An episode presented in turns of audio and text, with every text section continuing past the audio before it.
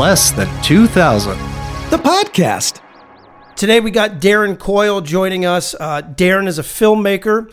Uh, we actually made a film together called Chasing Sunshine, which he is the writer and director of, and and it's a very funny movie. That's not what we're talking about today, though, because he may work in the industry and he's a very talented individual. He produces television, but Darren also has a very unhealthy obsession with Back to the Future.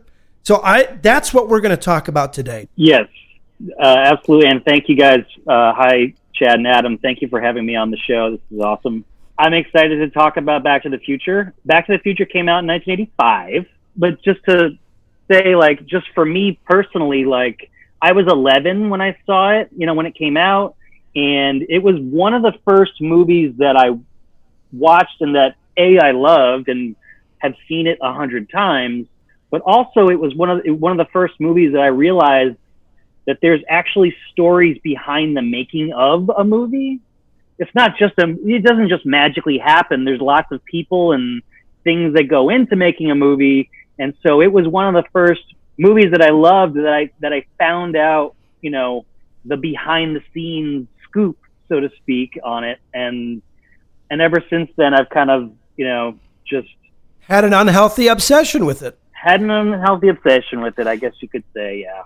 Here's what I wanted to say. Is it possible to have an unhealthy obsession with this movie? This movie is great. As far as movies that you're going to be obsessed about, I mean, this is it's fairly wholesome too. I mean, this is it's a healthy obsession, not unhealthy. Well, I mean, we're going to dive deeper into the into the movie, but when you say a a a wholesome film, I do want to say the whole premise is his own mother in the past trying to date his her own son. There is a level of weirdness to this that that does go beyond. I mean, again, clouded under the nice little PG shell of not a lot of cursing and not a lot of graphic stuff, but I mean, it is the premise of like, my mom is hitting on me and I know it. The creators of this movie, Robert Zemeckis and Bob Gale, actually pitched it over 40 times, 40, 40 times, and were ultimately rejected all those times, mostly because of that, because they were like, wait,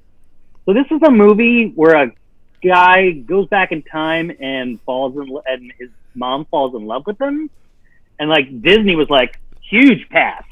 yeah, that's not going to happen. Like, I mean, the pitch in and of itself does sound creepy. Like when you say it out loud, like, wait a minute, it's weird. What's funny to me is that it, it takes the 1984 The Terminator and takes that time loop of going back in time and be, you know sending your own father to come back to conceive you uh, taking that time loop and basically kind of using it, but making an Oedipus complex to it. Very weird. Bob Gale said that um, he got the idea for this around 1979, 1980. He was cleaning out some boxes in his parents' house and he found his dad's high school yearbook. And he thought, if I were in high school with my dad, would I be friends with him? Like, we would we be friends? And then he said that idea to Robert Zemeckis, and they were both like, "Well, maybe we do like a time, you know, a time travel story, and put that to the test." So I know the whole thing with him and his mom kind of, you know, always takes a lot of the focus, but honestly, the the core of the idea was actually about him and his dad, and which of course we all know now, like. His dad was a peeping tom you know, kind of dork that nobody really liked. You know, and of yeah. course Michael J. Fox is just so dang cool as Marty McFly. So let's just let's just start there. So like yeah, the dynamic of like, oh my god, this was my father. Like, how did he produce this? Right, right. While your while your own mother's falling in love with you. right, and I I do want to take uh, a moment here to recognize that uh, Michael J. Fox actually was not the first Marty McFly. Uh, they there were a lot of people that were on the list for Marty McFly um, to be cast as Marty McFly. Johnny Depp, Charlie Sheen, Fisher Stevens, Jason Gedrick, Chris Rydell, John Cusack, and Doug McKeon, just to name a few, were people that auditioned for the part. And ultimately, it went to Eric Stoltz. and they actually, I'm, you guys are nodding your heads, so I'm assuming you guys already know this, but like, Absolutely. this is like We, this is we like the do, worst kept secret. yes. Yeah. It's like the worst kept secret, where like, so they filmed the first three weeks with Yeah. Eric Stoltz, and he just wasn't working out, so Robert Zemeckis had to switch him out with Michael J. Fox. Was it was it just was it just too it was as I understand it he played it too heavy like it was just well to use a, a line a word from the movie heavy man What's Like, with all this heavy that's so stuff? heavy. What's with the future? You know, Everything's heavy. He's and he's an excellent actor, but not as nearly as much of it. Just that natural boyish charm and, and like that that just soft going, easy going kind of disarming charm and cute smile and just the way Michael J. Fox can kind of play comedy without being goofy. Whereas Eric Stoltz, good actor, but it I, I I wouldn't even want to see this movie with him. in it. But D- Darren, I think you said you have an answer for that. The way he was playing it. What was wrong? Oh with yeah, it? yeah, yeah, yeah. So, so I mean, you're exactly right, Adam. He was playing it very straight and like, and just it wasn't like the the levity and comedy of the scenes just wasn't happening. Like he and Doc Brown just weren't jiving. It wasn't like it wasn't entertaining and it wasn't funny. And it needed to be. It needed to have that that um that aspect to it. And I mean, changing out your main character actor in the middle Wow. of a you know multi-million dollar production is a huge deal and could get you fired um, but he was just like look if we're gonna make this movie we've got to do it right uh, we gotta we gotta swap him So out So good. So glad he did. So glad he did. But can you imagine being that actor? I've always said, like, imagine being the actor going around telling all your friends, "I'm going to be Marty McFly in this massive blockbuster," and then get and then you're mm-hmm. normally once the first check shows up, you know you're pretty good. Not in this case. Fired three weeks in, they're going to reshoot the entire movie, and you've just gone around to everyone. Yep, I'm Marty McFly. well and, and also like they actually uh, since they had already shot a bunch of the stuff they only had to reshoot marty's stuff Mhm. So they actually like went back to the scenes and ju- and only shot Mar- the Marty shots. So like there are some scenes in there that you're that you're seeing over Marty's shoulder, and it's and it might be Eric Stoltz's actual shoulder. Wow. Didn't you say that Eric was actually like almost relieved when he got replaced? We were talking about this a while back. Yeah, the, I mean the way Robert Zemeckis describes it is that, um, and maybe this is just him assuaging his own guilt, but he said, you know, that he could tell from Eric's. Obviously, he told Eric face to face, and he could see in Eric's eyes a little bit of relief, just because I think he thought that Eric knew it wasn't quite working, and Eric was a little relieved that, like, you know, oh great, this this uh, playing this role in this movie that may or may not bomb won't be my fault now. Much better to be replaced, as embarrassing and humiliating as Chad pointed out, and and and it, than than to be the star of a massive bomb when you're that young, because he probably never would have been able to come back from it. And and of course, he was never as big as Michael J. Fox, but he went on to have a a, a good, solid career. Yeah, I mean, n- nobody can look back and say he didn't have a good career. He had a good career. D- Do you? So Darren has a a, a coffee table book, like one of those high end coffee table books about Back to the Future, and and I, I I cannot wait to get back to L.A. One to see you, but then two to read that amazing book. Yeah, what is it? Who wrote it? What's Uh, it called? it's written by Michael Klastorin with Randall Atamaniuk. Um, I mean, it, honestly, it looks like just kind of like a BS coffee table book to look at it, but it's got so much amazing stuff and so many amazing pictures and uh, great stories. It's really in depth. Um, oh, there's a picture of Eric Stoltz right there. Look at that. this is as close to a perfect movie as I think exists. I, I think on all fronts, it's it's damn near the absolutely perfectly made movie. It's got action, it's got adventure, it's got comedy, it's got groundbreaking effects. The the musical score. I can't wait to talk about the score. I mean, everything about it is just the script. Everything is just ace. I can't really think of a better done movie overall. Yeah, uh, when Jonathan Nolan, Christopher Nolan's brother, who's a scriptwriter on his, in his, on his own, uh, has written a bunch of Christopher Nolan's movies, uh, was asked what's the perfect screenplay. He said Back to the Future. Now, I think it is actually of super interest uh, in that what the movie you see, the movie as it exists, and the screenplay that I'm sure they made from the movie was not the screenplay they started shooting.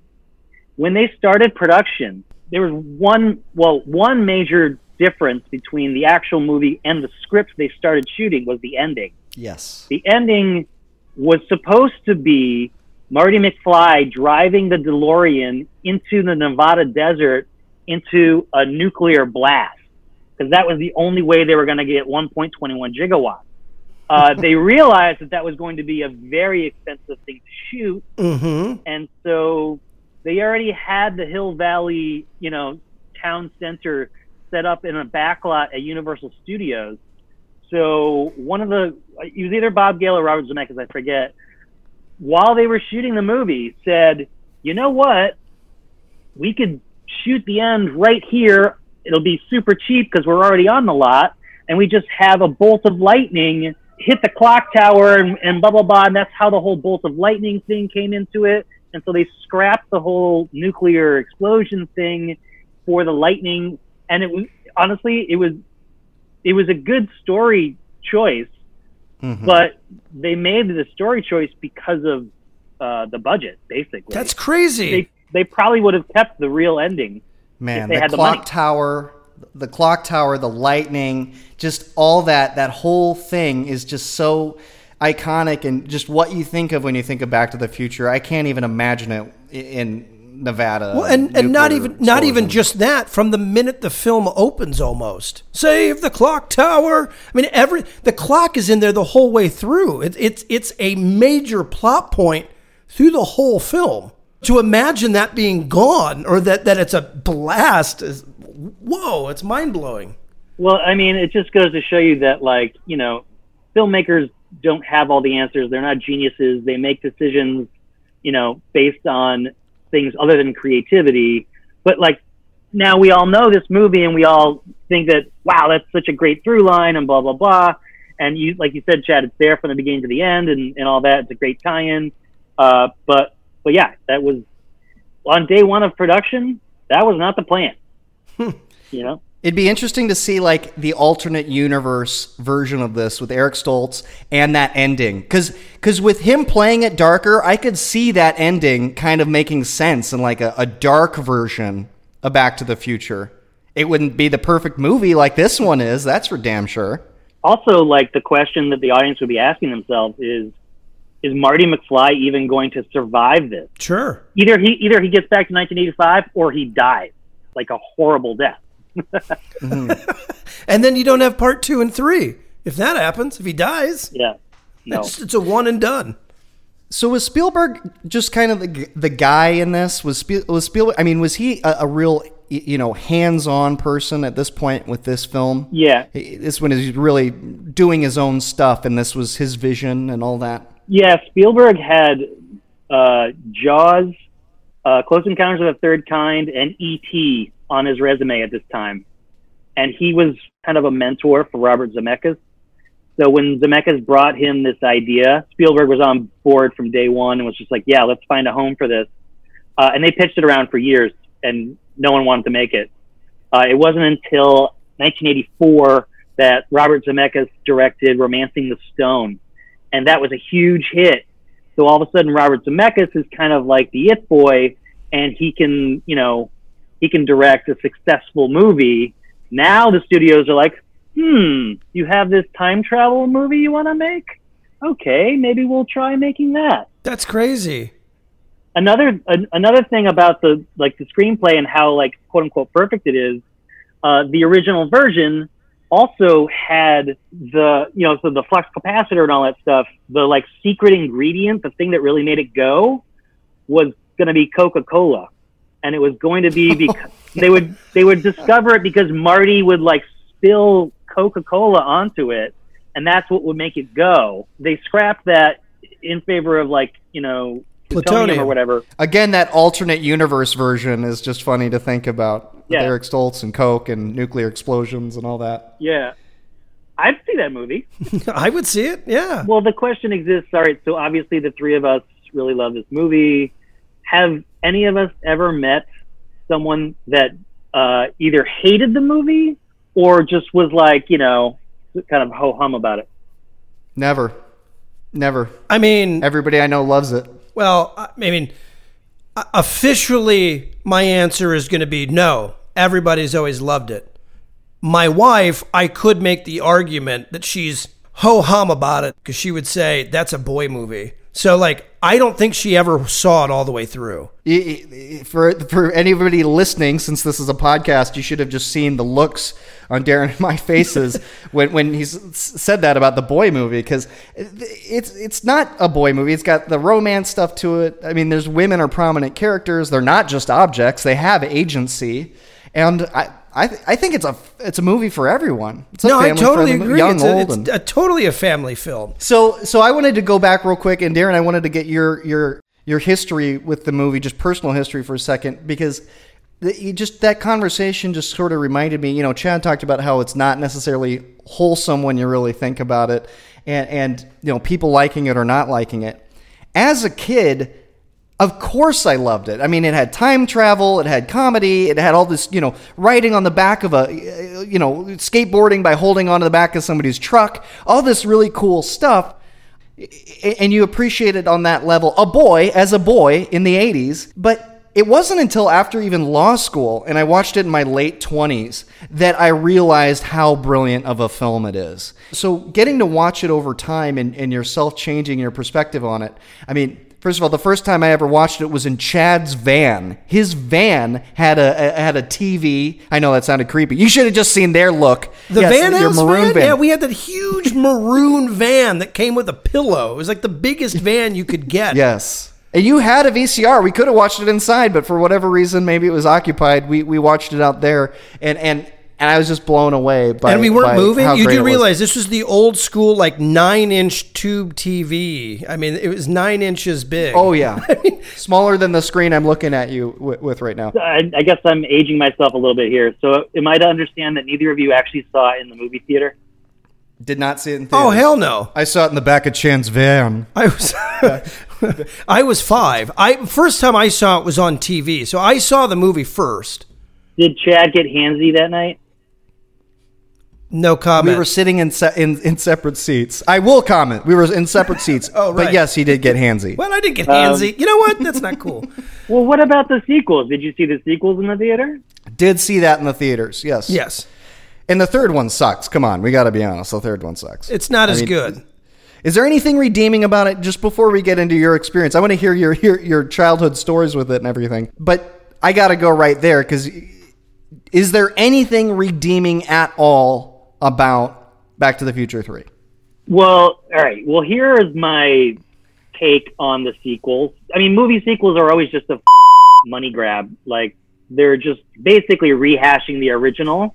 And in this case, both the sequels are rehashing the original story. They just do it in the future and in the past. So, having said that, the the sequels are fun, uh, but I don't think they have any real artistic merit or movie making merit to them. Except for Back to the Future too. Two had some really cool stuff in it, memorable, cool stuff. I mean, it's he went better to the than future. Three, a yeah, hell of a lot Come better. on, than he went to the future. That was freaking dope. Darren, I wouldn't answer. I am pinning you down. Give me something redeeming from the third one. It's not Doc Brown's love story. I'll tell you that much. No. we didn't need to see that at all. Yeah, we did. we needed to see him evolve because he realized there was more to, to life than No, no, just no, no, science. no, no. we got not. the uh, all right so the one redeeming quality i can think of in the third one is we got to hear michael j fox do an irish accent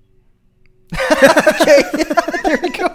As his uncle or whatever, as his, his Yeah. great great uncle or Yeah. something like that. Yeah. Or, or because you know mcfly obviously that's an irish name so of course he came from irish immigrants that was good. I, I liked ZZ Top as the band because remember ZZ Top did a song for that uh, movie soundtrack, and they were they were playing the band with their beards and everything like that. yeah That which goes funny. to show how stupid that movie is like little things like that is little things like that it's just like why why is this in there this is like this is like a wink to the audience and there's like winks to the audience all over the place like he says my name is clint eastwood and blah blah blah Mhm. and like there's all kinds of winks, and it just having one or two of those in the movie is fine.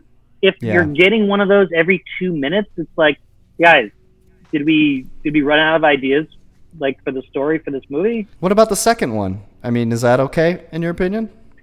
The second one, I think, has some merit because, as a in the time travel genre, if you will, I like the alternative universe where where Biff is a billionaire and he owns the casino, Yes. and he's married to, and he's dating his mom, and he's and clearly he's got to like fix this screwed up timeline that he's helped to create. Um, I think that is cool. See, that's what I liked about number two is that it took the old premise and it gives you a piece of that, but it, it, it it's completely screwed up now.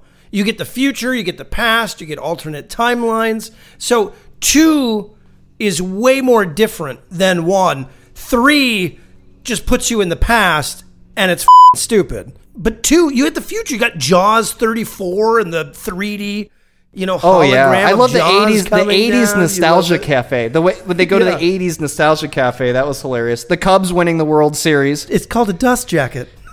But do you No. remember that? I mean, No. you mentioned you mentioned how how sequels are like a a it, it just a cash grab of, of the most one, and, and and they just churn it out. Well, this the, the sequel was so churned out. You guys remember at the end of Back to the Future. There was the scene, opening scene from Back to the Future 2 already. With the hover, you know, Doc Brown picks him up and the That's actually the not true. flying one. That was how they that was how they really ended that movie, right? And then then it did well and they got greenlit for 2 and 3 back to back. So they shot 2 and 3 back to back. But they didn't know they were going in Hmm. Oh. to the second one. The, the to be continued I thought was arbitrary. It was just sort of like where are they going? they going had the now? hovering flying Well, they were DeLorean, like- right? Basically, They were they were like, "Well, we we hope we get a sequel." I mean, If you would have if you would have just said that, Chad, I wouldn't have believed it. But I do trust Darren on that, so he's got the book. You know, you never trust me, man. I swear to God. You know, it's funny because uh, I was just talking to a friend of mine yesterday about this, who is roughly ten years uh, younger than me, and and I mentioned that I was doing this podcast. We were talking about Back to the Future, and he and he mentioned the sequels, and I was like, "Well, you know, we both know that the sequels are bullshit." And he was like, "I actually love the sequels," and I was like, "What are you talking about?" And he was like, "You have to understand." I saw them. I saw all. By the time I was cognizant and watching these movies, they were all three of them were already out. So it wasn't like they. It wasn't like I saw the first one and loved it and had to wait a couple of years to see the second one. And you know, and and it and the first one was endeared to me by like waiting for the sequel. Uh, he was like they were already out, so I just like watched all three of them at the same time. So in his brain, all three of them are kind of the same, you know, big movie. It's one big he- movie. Yeah, it's one Yeah. big movie is, is what it is. And from that perspective, that's kind of cool because you really can watch all three. Last time I saw all three was I was sitting like on the chair in front of you. I watched all three at your house like two year your apartment like two years ago. in front of him. he has a chair in front of you. You can't see where he's you know sitting. But anyway, yeah. See, I sat in that chair. You talked about us in the van, so Yeah, that's I'm just true. wondering about this. no, no, no. Thanks for turning the camera. Is he giving around. you a back rub or what? No. Anyway, he was asleep. He was asleep. I was sipping on a scotch, and I, I happened to get into all three movies. I watched all three in in two nights, and so I get that I get that thought process because I personally really liked the second one. I I I'm not, I was not as big of a fan of the third. I really liked the second one, because it took what the first one did so amazingly and perfect and then developed the story even bigger around that past event. I personally liked that. I was also like nine when it came out. So I probably would have liked anything.